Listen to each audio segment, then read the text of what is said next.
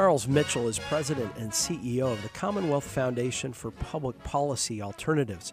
A native from Delaware County, Charles and I uh, met when he was on trial at Bucknell University for exercising his First Amendment rights. Today, he now leads one of the nation's premier free market think tanks. I hope you enjoy our conversation. Welcome to Brews and Views. I'm Matt Brouillette, president of Commonwealth Partners Chamber of Entrepreneurs. I'm in downtown Harrisburg at the offices of the Commonwealth Foundation with uh, president and CEO Charles Mitchell. Charles, uh, welcome to Brews and Views. Hey, thanks for having me. Joining quite an august group. There must have been a cancellation today. well, uh, you know, as a leader of a prominent uh, uh, think tank in Harrisburg, uh, but someone who's not in Harrisburg a whole lot because you spend a lot of time, I don't know, 25, 30, 35,000 uh, miles on your car as you uh, traverse the Commonwealth of Pennsylvania. I thought it'd be a good uh, opportunity for folks to get to know you who uh, may spend a lot of time in Harrisburg but uh, don't see you here in the capital city. Well, happy to do it. Thanks for the opportunity. Well, let's start uh, with uh, where you grew up, and then I want to talk about some of the things you're passionate about. And I know you've got some exciting things happening on the, the personal front that uh, really comes out of, I think, the things that you're quite passionate about. But uh, you're a Delco guy, Delaware County. Uh, you have your uh, your Philly sayings. I know every once in a while, like you can't pronounce water correctly or things like that. But tell me about growing up in Delaware County, Charles growing up in Delaware County is a great thing. Uh, we have this stuff we drink called water. Um, you can use water to make coffee. Um, you usually drink coffee when you're talking to your boss. Um, but uh, yeah, my um, my my family is uh, kind of a, a, normal Philadelphia family in certain respect. All four of my grandparents uh, lived in the city of Philadelphia, and they gradually, you know, migrated, as a lot of people did uh, in the post-war period. I don't maybe I guess maybe now you know in today's day and age you got to define what you mean by the post-war period, but I mean uh, post World War II. Uh, so you know eventually my grand my four grandparents and my two parents migrated from uh, Philadelphia to Delaware County. Uh, for those you know uh, in other areas of the state, basically they moved southwest. You can still go south and still be of Philadelphia and still be in Pennsylvania, depending where you're going and uh, they moved really just outside the city limits to uh, this the sort of inner ring suburbs. And then uh, after I was born, my parents moved further west, almost to the Chester County line. So uh, some people have been known to say that I grew up in posh Delco. so, and, and what did your dad do? What was uh, his employment? Uh, what put food on your table? Yeah, my um, my whole family on the Mitchell side is railroaders. They uh, they all worked for uh, at, in the old days the, uh, the Pennsylvania Railroad. Now, uh, my father still works uh, to, to, this day for SEPTA, as does my brother. So uh, the reality is, like I, am the I'm the weirdo. You know what I mean in the family. Um, we're we're supposed to. If your name Mitchell and you're a guy, you know you're kind of supposed to be on the railroad. you know that's not how it ended up for me, as as you know. Uh, but that's uh, that's that's been what a lot of guys in my family have done for uh, for generations, and uh, you know some are, are still doing today. Now, were your parents politically active at all? Is that where you got to your interest in, in politics, or uh, did you talk politics at the dinner table at all? Yeah, uh, you know, again, it's interesting. People have stereotypes. You know, people in other parts of the state find out that in you know in in their lexicon that I'm from Philadelphia, and that brings to mind a certain image. You know, the reality is, uh, I grew up in kind of a gun-toting family. Um, my uh, my father uh, taught me to shoot starting at the age of six, uh, and you know my brother likewise. And uh, before, you know, sometimes parents make decisions for kids when they're, you know, too young to make decisions. You know, like baptism or things like that. Uh, and, and my parents did that, but my uh, my father also signed us up as life members of the NRA. So, you know, guns were uh, guns were a big deal for us. It was it was an important pastime, you know, in our family. And uh, my father was always very very careful about safety. That was a huge huge deal for us. But uh, I would say, you know, in terms of politics, the preeminent, in light of all that, preeminent issue that I remember, you know, kitchen table discussion about was the Second Amendment. Um, and uh, and that was something that we were very much educated about. Um, and in the you know early in my life, I would say to the de- degree that I had political views, I would say they were, you know, very ill-informed and sort of embryonic. But to the degree that I had them, they extended from basically what my views were on the Second Amendment, which was the government needs to stay away from my stuff and my money, and you know, it's sort of logically extended from that principle of like I want the government to um, to stay away from my guns, which you know I don't think is the political identity that first comes to a lot of people's minds from like Western Pennsylvania when they hear from Philadelphia that I'm from Philadelphia, but but it's a fact, and that was that was one of the key things we discussed in my uh, my household. Now my my grandparents, uh, especially on the Mitchell side, were uh, very uh, very very important. I mean, sort of singular figures in a way in my life as I was growing up. Uh, my given name is Charles Francis Mitchell III.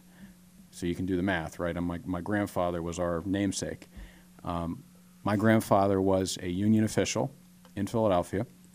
A lot of people know that the Commonwealth Foundation has some opinions on unions.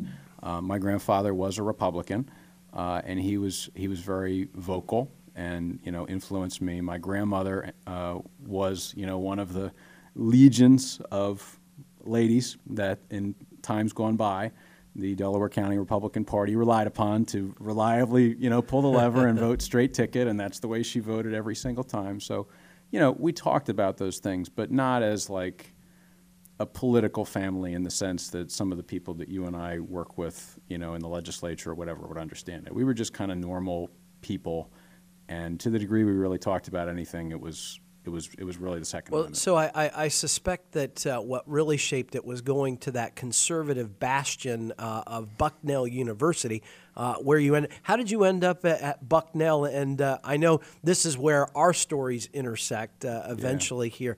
But uh, what what took you to Bucknell? And then let's talk about your time there. And well, that was almost cut short, and we'll get to that story. But what, how'd you end up at Bucknell? Yeah, I've I've made a lot of. Um, fairly boneheaded decisions over the course of my life.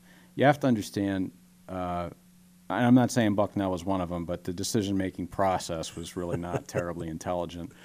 Um, you know, when you grew up where I did, uh, you refer to the rest of the state as upstate, which is funny because nobody who lives there calls it that, right? But that's kind of a thing. So uh, when uh, when we were kids, obviously, like I said, the Second Amendment was a big deal, and we would go hunting in what we called upstate. Now you would know it as Schuylkill County. Uh, which isn't. It's not. I mean, it's kind of up, but it doesn't really make a whole lot. Up of from where you are, yeah. Yeah, I mean, it's it's what it's a Relative. thing though. It's a yeah. thing though. Okay. Like your listeners in in the southeast will know. Like they still, I still hear it. You know, yeah, upstate, like whatever. Um, so we would go upstate. And my first college idea was uh, we were gallivanting around uh, Schuylkill County, and I really loved it up there. I, I enjoyed being up there. Uh, and uh, we passed by Penn State Schuylkill. And I said, Dad, I want to go to college there. Now, look, you know, I, um, I had, you know, I wasn't a straight A student, but I had good grades. You know, I ended up graduating sixth in my class at Garnet Valley High School, public school in Delco. So, uh, you know, my father was like, no, get out of here. You're not going. And my father uh, did not say that with any contempt. He was the first in his family to go to college. He went to uh, Penn State, Delco, and then he went to University Park for the last two years and was very proud of that achievement. It is, it is a big achievement, you know, in a family when that happens. But my father's view was I should, you know, most fathers and mothers want their kids to do better than them. You know what I mean? So, like, that was his view. So, anyway, my first pitch was uh, Penn State, Schuylkill. That didn't work out. Uh, and eventually, uh, I, I, still wanted to go to college, quote unquote, upstate, you know, as we called it back then.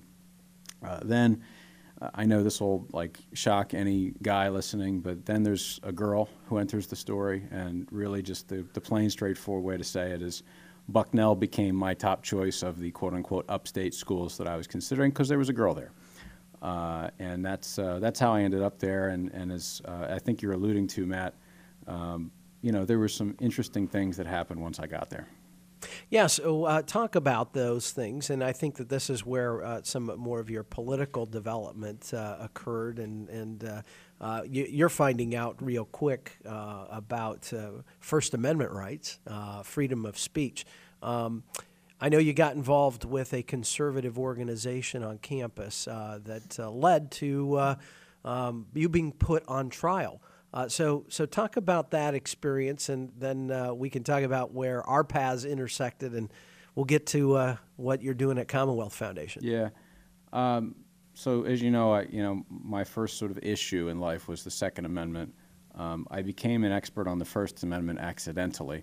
Um, you know, I, I, I began to be a little bit more politically conscious in high school. I would still say I was very ill informed. Um, but, you know, I began to have views. I wrote for the uh, high school newspaper. And uh, I was a freshman at Bucknell. Uh, you know, due to my receding hairline and other things, people often think I'm older than I am. But I was a freshman at Bucknell on 9 11. And uh, you know, a lot of people did much more noble things after 9/11. You know, I know I have friends who signed up for the armed forces and all that kind of stuff. Uh, but if you can remember back then, patriotism was kind of in the air, and you just a lot of us felt like we just wanted to do something. Yeah. Right. So for me, what that was was I got an email.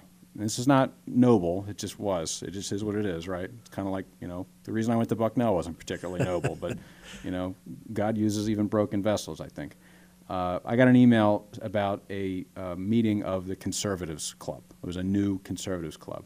And, you know, because of my father and my grandfather primarily, I, I had some, you know, uh, identity, so to speak, with that term. I wouldn't say that I truly knew what it meant from a philosophical perspective or anything like that. But for some reason, I just thought, oh, I'm interested in that. So, long story short, I showed up at the meeting. Um, I didn't realize there was some business to be transacted at the meeting. Um, we needed to approve a constitution, which you know I, I, began to figure out that conservatives actually care about things like constitutions, right? Uh, and we had to elect officers. Well, problem was there were only six people at that you know conservative bastion who wanted to be in this conservatives club, and there were five officers in the Constitution, and there was one lady there uh, who said from the very outset, like, "I'm out. I'm not. I'm not doing anything." So that meant the five of us all had to do something. And sort of the last one standing was the editor of the newspaper, which of course didn't exist. It was a brand new club, but the newspaper was called The Counterweight. We were very subtle in terms of what we were doing, you know. uh, and they needed somebody to do it, so you know I said I would do it. And Matt, I'll tell you, you know, uh, you know, you and I both do a little bit of writing, and I think we know what good writing is and what bad writing is. Uh, I would say all the issues of that newspaper that first year would qualify as bad. Um, I had no idea what I was doing. It was, you know, whatever. Um, but what made things interesting was the next year, my sophomore year, uh, we became aware that Bucknell had something that has, you know, become since nationally famous at many colleges and universities called a speech code, where certain speech is just disallowed, banned, and anybody who says certain things that offend people, you know, in all these different ways is branded a harasser and you know all that kind of stuff, which, needless to say, has you know implications for the rest of your life. And our view as students was that's outrageous, right? If somebody we're not talking about harassment, you know, we're not talking about death threats, but we're talking about like saying something stupid, something you shouldn't say. Um, our argument was if somebody does that, there's a way to handle it. The way to handle it is not some dean to come in and you know, re-educate them, right? The way to handle it is for friends or colleagues or fellow students to say, dude, you sound like a moron. Like, you don't say that. You don't talk like that. You don't, whatever. Let us handle it, right? That was our whole argument was let us handle it. Let us be adults. And, and Matt, you know, sophomores are sophomoric, right? So when, when that became, you know, on my radar and we, ded- we decided we were going to dedicate the first issue of sophomore year of the counterweight to it, I thought we were going to be heroes. I thought – everybody in the campus was going to think we were geniuses, that this was common sense, you know, it's the values of the First Amendment, blah, blah, blah, blah, blah. And I couldn't have been more wrong. Um, the day or so that our newspaper came out, uh, a senior administrator called a meeting to discuss our newspaper with like 40 aggrieved students who were basically incited by this dean. You didn't have safe spaces at this time for them to. They weren't invented yet. They Okay. yeah, they weren't right, invented okay. yet. I think this was like. So this was the, the you know. beginning of a safe space. Okay. Yeah, and and I'm telling you, like we were so clueless. My two of my friends and I, we heard about this, and we're like, well, how could these? What, what what did we do? You know what I mean? Like, why why are these people so upset? And now with everything that's going on in our culture, like it's just laughable, right? Right, like, you know, we all get this now, but we didn't get it, and so we we like innocently showed up at this meeting, And because everybody had been ignoring this newspaper for the last year, you know, you say, you know, nobody in Harrisburg knows who I am. Well, I'll tell you, nobody at Bucknell knew who I was, and I spent all my time there because nobody's reading the stinking newspaper. So we sat there and we listened to this whole meeting. So And you they- attend this Yeah. with, with 40 other Yeah, people yeah. that are really upset Oh, at, at what the articles. and they uh, and they didn't know who we were Okay. yet because they you Yeah. know they never they didn't pay attention to us, and they until the very you know like an hour in or something we're just listening, and they finally asked who we were, and why we were there, you know because everybody went it was they were sitting in a circle you know it was that whole thing, and they got around to me and I just you know I'm, I'm Matt you are aware I'm a fairly you know direct person I said I'm Charles Mitchell I'm the editor of the Counterweight and I, I came to this meeting to find out why uh, why you all were, were so upset uh, about our newspaper. And you, should- you know, it's one of those moments where you just kind of feel the air go out of the balloon, you know, and they were all just like, the jukebox goes, and Yeah. yes. yeah. And so the moment that I'll never forget was the dean who incited this whole thing. He was in the middle of the circle, right? And this was our whole argument, right? It's like, let students figure this stuff out for themselves. If you're offended, you know. But he was running this whole thing. And he stood up and he looked at me and he said, Well, Charles, now that you've heard how you've hurt all these people, if you had it to do over again, would you publish that newspaper?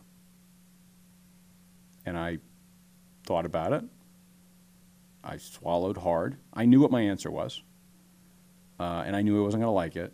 And my answer was, "Listen, I of course never meant to to offend or hurt anybody, but I believe in the freedom of speech, and yes, I would publish it again." Something to that effect. Well, he didn't expect that answer, and he sort of just gaped. You know, his eyes got big, you know, or whatever. And he said, "Well, all right, if that's you know the way you feel about it, you and your friends need to leave this meeting." And you know, Matt, like I'm I'm a direct person. I you know I'm from Delco. You know what I mean. But like I'm not a I'm not a lawbreaker. You know what I mean. So I was going to obey him, but I was just so shocked that I just kind of looked at him for a minute and didn't move. And he said, "No, no, like you guys don't get it. You leave now, or I'm going to call public safety, which is the cops." And we were just stunned, but we left, and uh, we, uh, you know, this is the other thing I'll never forget. We sat under a tree, and we wrote down what had happened, and we resolved that we were not going to let it end there because this was wrong. And this is not the way a university, and frankly, it's not the way a free society should run. I hadn't really thought all that through then, but we just knew this was wrong, right? And we got some good advice uh, uh, from some outside organizations who cared about us, one of them being the Commonwealth Foundation, that we needed to tell our story beyond the campus. And we did. Uh, it was ultimately, it began in the Sunbury Daily Item, um, and it spread from there all the way to the cover of the New York Times Magazine. Um, in the middle of that, as you alluded to earlier, uh, that same dean actually pressed charges against me in the campus court, which was fun because the judge in the trial was the associate dean who reported to him. No problem, you know. Uh, I was acquitted, you know, but the way that thing That's, worked, that's almost like people uh, electing judges and then getting uh, favorable rulings. Uh, It- it that was- doesn't happen. it was really good preparation for my life today. Uh, but uh, you know, but yeah, I was uh, you know when when they put you on trial in these campus courts, a lot of people don't know this, right? It's not like a normal proceeding, right? You can't have a lawyer, first of all, and it's not you know you're innocent until proven guilty beyond a reasonable doubt. It's preponderance of the evidence, right? And, and the charges were what? What were they? What? Why are they putting you on trial? I mean, what uh, law, quote unquote, law or code that had you violated there that the school had erected? Yeah, well, this is really going to date me. Uh, the long and the short of it is, there was a thing back then that you know, in some ways, is analogous to Twitter today. AOL Instant Messenger, right? It was kind of the thing at that time for you know people that age. And I had a screen name, we called it, you know, like a Twitter handle, that made fun of this dean because of our, the- you know, because of the aforementioned disagreements that we had. And again, like you know, sophomores are sophomores, right, right? right. So like, I don't, I'm not like, I'm not saying that was a genius political strategy. It just, you know, it's what a college student did. Um, Uh, but- your political career is ruined Yeah, just because of your but, AOL. uh, but his, yeah. uh, well, thankfully, Yeah. I've sworn off a political career. We can talk about that if you want. Uh, but anyway, the dean's specifically his charge was that I was trying to steal his identity. So like imagine if somebody had a satirical screen name, you know, making fun of the president of the United States or whoever, right? And then the argument was, well, you're trying to steal my identity. Like, especially back then, like you know, society was a lot more formal. You know, we didn't have computers in class and things like that. Like if anybody got an IM that purported to be from a dean, like nobody would have ever believed that. You know what I mean? It'd be like getting a text from the president of the United States today. Like you just don't, you wouldn't do that. So it was clearly trumped up political nonsense because he didn't like what I was doing. Um, there was another part of that, Matt, that is uh, somewhat relevant to our work together at Commonwealth Foundation. Uh, in the middle of all that, too, we invited Pat Toomey to campus. Uh, it was 2004. Pat Toomey was a congressman. He was running against Arlen Specter. And uh, in that same election cycle, Ralph Nader was running for president. Well, the university booked Ralph Nader as the commencement speaker. The university had a policy at that same time, which had been enforced against the Conservatives Club, that banned political candidates from appearing on campus. So we asked, why are you letting Ralph Nader give the commencement address? They said, well, well, well, he's not appearing as a presidential candidate. He's a, you know, an expert on whatever he's an expert on. Uh, and he's going to talk about civic engagement, which obviously could never lend itself to talking about politics, Right. right? Uh, and we said, okay, well, that's great. Um, what are you paying him to talk about civic engagement? They said $13,000. We said, fantastic. So I called uh, a friend of ours in the local community who uh, unfortunately passed away recently and deserves a, a shout out on your program, Matt, uh, Yvonne Morgan, who was a dear friend of Pat Toomey's uh, at that time and to this day, um, prominent activist and just all around great lady. She's like my ado- adopted mother up there. And, uh, and I said, hey, Yvonne, I got an idea.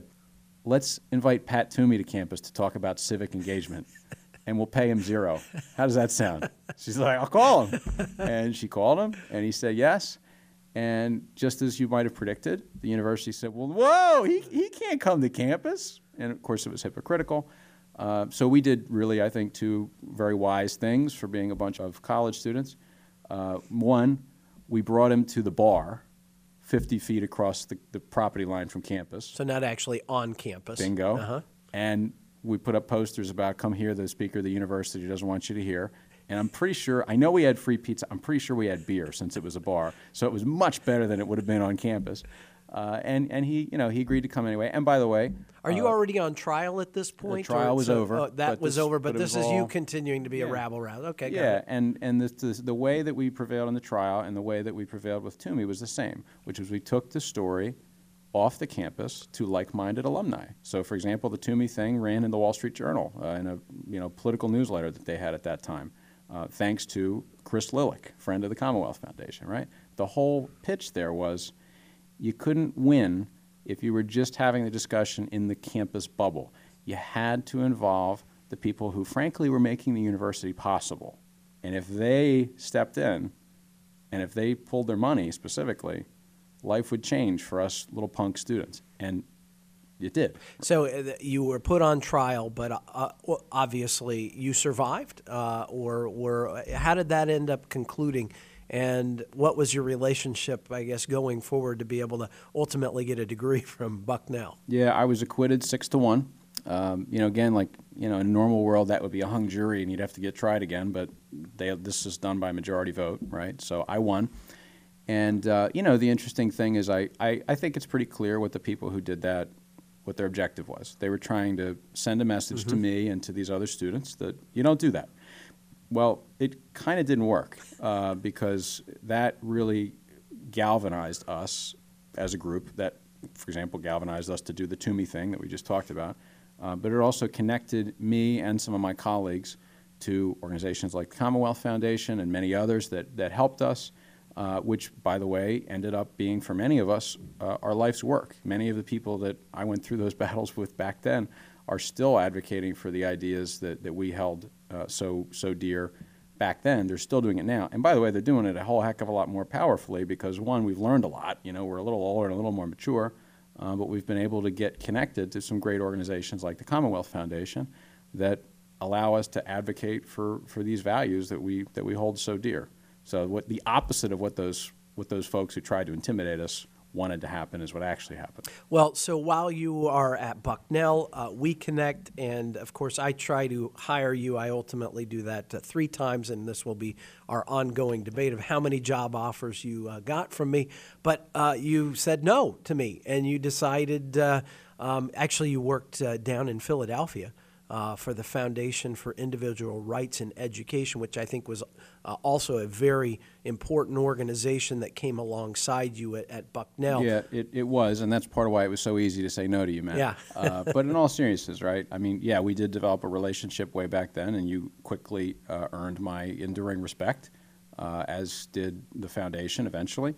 Uh, but uh, you know, you can imagine from everything I went through on campus, I felt pretty strongly about making sure that nobody was ever mistreated again, or if they were, they, they you know they won uh, the way that I was. And uh, so that that was what I you know initially uh, dedicated my career to first in Philadelphia.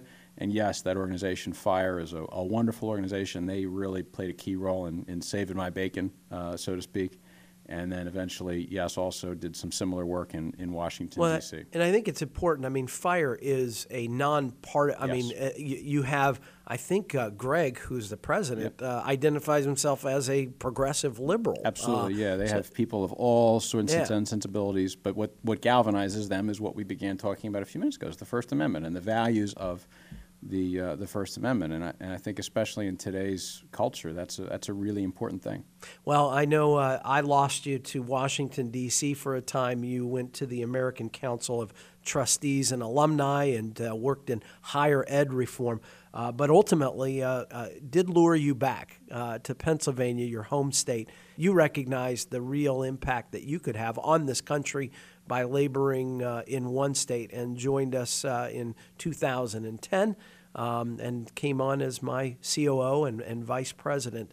Um, well, I guess we, we should have gone back to one of the more important things that happened at Bucknell is that you met your wife. Yeah, well, you're right. Uh, so there, there, there was uh, a wonderful girl I, I met at Bucknell.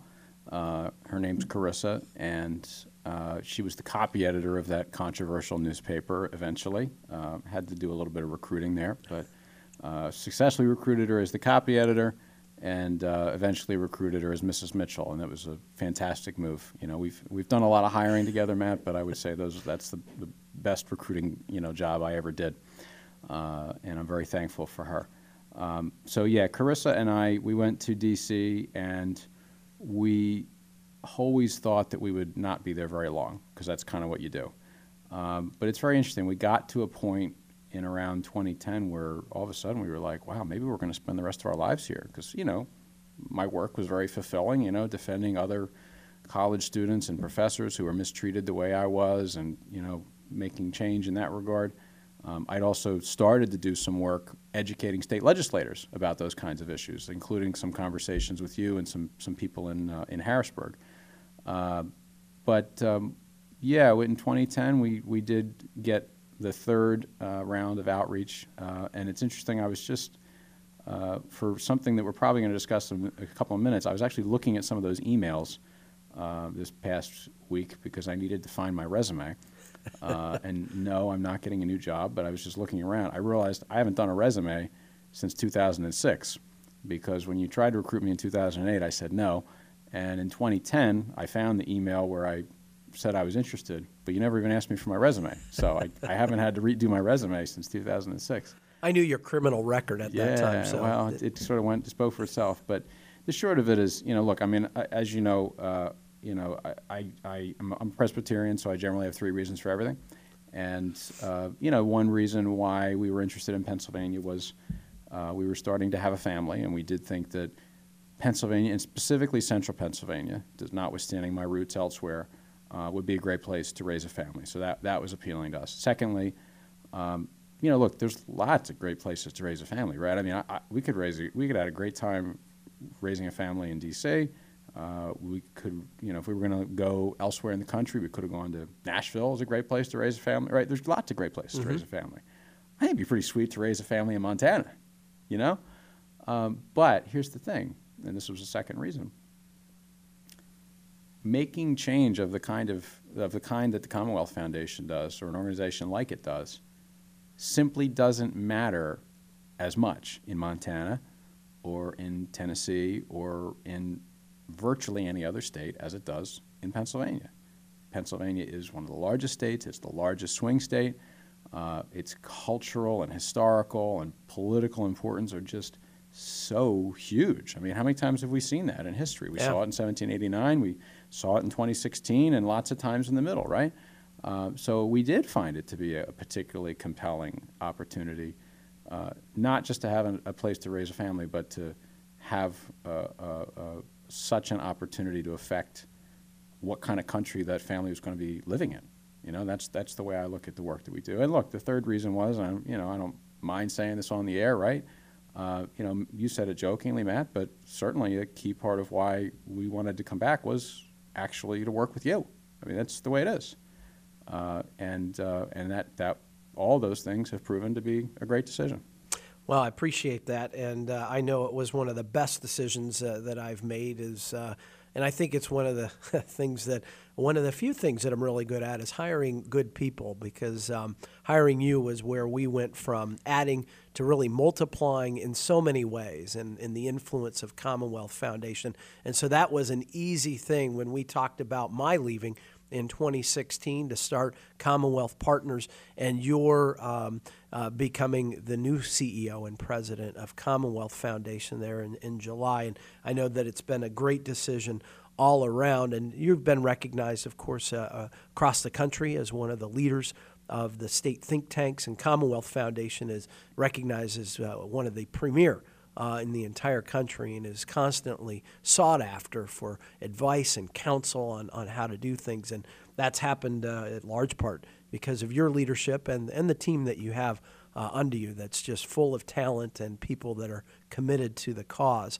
Um, but uh, let, I want to get back to something that's exciting that, that you and Carissa are working on and really uh, putting into practice uh, the things that you've been preaching uh, for a long time, particularly as it relates to education. And I think that that's where our passions have long been in education, uh, recognizing it as being the foundation and the building block for everything else. If you get that wrong, boy, you're going to have a lot of problems. Uh, we see that in our, our welfare system, our correction system.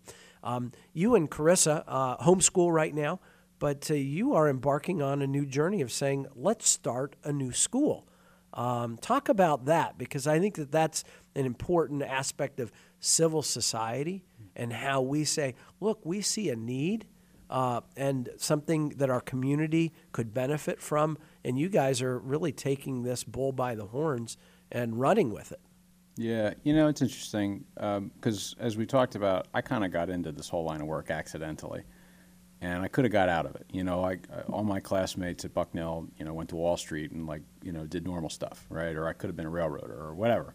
So I get like, why do I stay in this? Really, I mean, you know, it's not an accident anymore, right? The the key, the biggest reason why I get out of bed in the morning, I, I, is the same reason I believe you get out of bed in the morning, Matt, which is I believe there are many, many, many children across Pennsylvania who are denied opportunity because they don't have the ability to go to a great school uh, where they're going to flourish. Uh, instead, many children, especially, I, I do care deeply about Philadelphia. I care about our whole state, but I, you know, I grew up driving through West Philadelphia. I didn't live there, but you know where I where my parents are from, you know, is right on the other side of the line, right? So, uh, I I see what happened. I grew up seeing what's been happening in those communities, and I care deeply about it. Uh, so that's you know that's part of why the work that the Commonwealth Foundation does appeal to me so much. And yeah, it is something of a natural extension of that to now say, you know what? In addition to working on behalf of policy change that's going to help those families, we're going to put our own two hands to work, or our four hands, I guess, Carissa's and mine, um, to create a new option for families in uh, in our area, and that's what we've that's what we've decided to do um, through uh, aligning ourselves with a successful model that's being done in about hundred places across the world, called Acton Academy, uh, and we got to know it a few years ago, actually through Commonwealth Foundation uh, and the national sort of association or confederation that we're part of, State Policy Network. Uh, I just stumbled into a speech given by this guy Jeff Sandefer is his name. He's an entrepreneur in Texas, and as, as you probably know, Matt, he's uh, a board member of the analogous organization in Texas to CF, uh, the Texas Public Policy Foundation. And I thought he was going to talk about like that stuff, you know, but he gave this amazing speech on this school that they set up, and they call it a 21st century one-room schoolhouse. Very innovative, very high results, very low cost, which you know, as you know, you know, is something that we think about in the educational market. You know, we've we, you and I have, have set up more than one business in our day, right? And you got to look at your cost structure, and you got to look at what the market will bear. Uh, and it's a very intriguing, very innovative, very disruptive model. And so, uh, Acton uh, Academy uh, is, as, as, you noted, a 21st century uh, one room schoolhouse. Um, and uh, I think you said something that's important because we have we've got different uh, uh, models right now. You have the free public school system, right? That uh, quote unquote free, of course, and then you have uh, in in the middle range, you might have more like Catholic schools, but those are really struggling because of parishes not supporting them the way that they have, and the costs are, are certainly uh, rising because of just increased costs of education. And then, of course, you've got the private academies uh, that are out there. And I know in your own community, you've got Harrisburg Academy. I think sure. what that's 15000 a year. So, really outside the reach of yeah. the uh, middle income uh, and even upper middle income families. Um, what is it, how, where does this model fit within kind of that range from free, you know, public school or charter school and the private school academy that's out of reach of, of most uh, working Pennsylvanians. Yeah, you know that that's really what we f- find compelling about this in many ways, and we don't know exactly what the price tag is going to be. We're we're in the very early stages of this, but we're moving forward quickly. Um, but the idea is to create an option that is accessible to middle income people with a price tag something like four thousand dollars a year with also some kind of cap for large families, right? Because I mean, here's the way I think about it, right?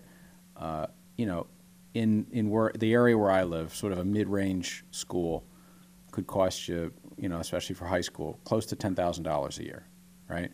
So, and I have four kids, right? So four times ten, you guys, you know, math, Matt and I are history majors, so we can do that math, right? So that's forty, and in order to be able to write a check for forty, with taxes and everything, you really got to make 80, right? Well, there's a lot of really blessed, successful people around who 80 is what they make. Yeah. You know what I mean? So like eh, you can't feasibly do that. You got to buy groceries. You got to have a mortgage. You know, like what, I mean, what if the kid needs a backpack? You know, um, and those are just some rough numbers. But the idea that I think would be really great and which we want to make happen is to drive that number way down by still having great results, which we've seen this Acton Academy do across the country with this one room schoolhouse model. Uh, they use a lot of technology, and the students, much more so than in traditional education, direct their learning, uh, which means you don't need uh, as many staff as you would have in, a, in another situation. And uh, that obviously you know, impacts the, the structure of the business, the cost structure, you know, all that kind of stuff. So there's a lot of questions yet to be answered, but any, anybody who you know hears this and wants to learn more about it, you can just Google Acton Academy or go to actonacademy.org. It's all across the country. There's a school starting up in Pittsburgh, uh, and there's two starting up in Philadelphia, and uh, you know we're we're intending to pioneer it in Central Pennsylvania this fall. Well, we know that uh, we love uh, the disruption of entrepreneurs, and in education, it couldn't be uh, more needed uh, given uh, the, the, you know, the status quo is uh, not acceptable for a lot of kids, unfortunately, and we need those options. So uh, I'm thankful that you and Carissa have stepped out and are willing to do this, and uh, we look forward to seeing what kind of disruption you cause and the opportunities that are created for families that otherwise wouldn't have access to them. So that will be uh, interesting. So, Charles, going forward, um, Commonwealth Foundation, uh, your leadership there. Um, what, what are you most proud of uh, about the organization that you lead, and uh, where do you see it uh, influencing things going forward? Particularly under a uh, governor who is uh, not one to readily embrace a lot of the policy ideas coming out of your shop. Well, you know, what I feel the most excited about is that I believe there is good evidence. Look, I don't. I believe in evidence, right? I don't believe in like, well, how do you feel about it, right? Like, give me evidence. I think there's lots of evidence to suggest that despite a challenging political climate in many different respects, the future of Pennsylvania is bright, and that you know, look, here's the reality, right? Uh, whatever the next chapter in America's history is, Pennsylvania is going to play a large role in writing it. You know, you look at our role in the Electoral College, you look at our population, you look at the fact that, you know, I mean, it's not like a joke. Like, we are the Keystone State. You know, you got to drive through us. You know, like, there's just so many aspects to the importance, importance of Pennsylvania that even the worst public policy can't shake. You know what I mean? They can't move us. You know what I mean? Uh, so it, it, it matters. Uh, one way or the other, we're going to write, we're going to do a lot to write the next chapter. And I think there's lots of evidence to suggest it's going to be a good chapter. Um, you know, and, and why is that? Well, lots of reasons, but you know, when you look at, uh, for example, the fact that over the last couple of years, you know, I, have been I've been paying attention to Pennsylvania for a long time. I can't remember, other than the last couple of years, a time when the Wall Street Journal, Journal wrote an editorial and said, "Hey, New Jersey, Connecticut, you know, New York, California, you guys ought to stand up and pay attention to Pennsylvania because Pennsylvania is getting good stuff done." Uh, obviously, as you well know, Matt, having been in this a long time, we got a lot of work left to do.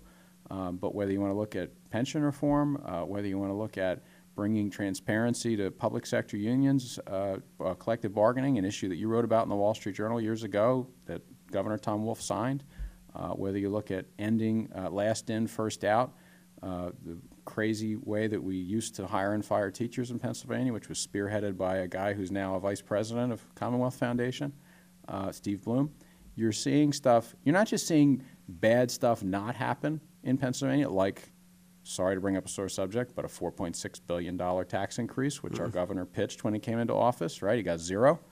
Uh, you're not just seeing bad stuff not happen, you're seeing good stuff happen. And the other thing that I think is critical is you're not just seeing it on the policy front. You know, a couple other examples, right? Uh, I know you've had on, on the program before uh, David Osborne from the Fairness Center, right?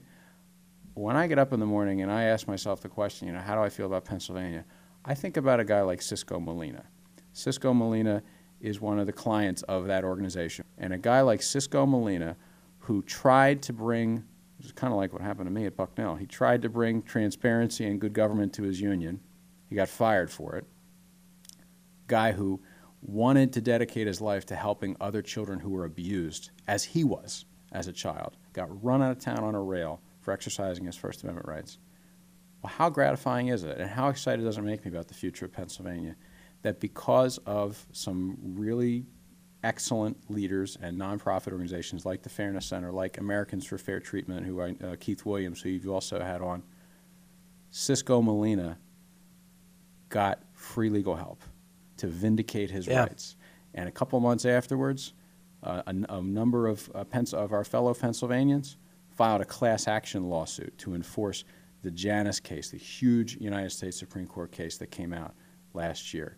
Right? Like that's that's not policy. That's a whole different playing field, where Pennsylvania is setting a national example for how you do things right, for how uh, public sector workers can have their freedom, can have their First Amendment rights respected, even in terrible situations like what the union tried to do to Cisco Molina. That's what I'm excited about. Well, Charles, I really appreciate your joining me on Brews and Views, uh, but I most appreciate your friendship, uh, your partnership, and uh, your passion to rescue kids from crummy schools, to uh, making Pennsylvania the foremost state in our nation. Uh, because you know, as I know, that if we save Pennsylvania, we can save this nation and preserve uh, what is the freest, most prosperous, most generous country in the history of mankind. So I'm glad to partner with you in that and fight side by side against those bad ideas that uh, want to take us in the wrong direction. And uh, for that, I thank you for your coming back to PA um, and your work at Commonwealth Foundation. Well, thank you. I'm glad we did. And um, I'd also like to end by saying that if any of the bad guys are listening to this, which if they're smart, they are, just be put on notice. We're not going anywhere. We're going to keep doing it. Thanks, Matt. Thank you.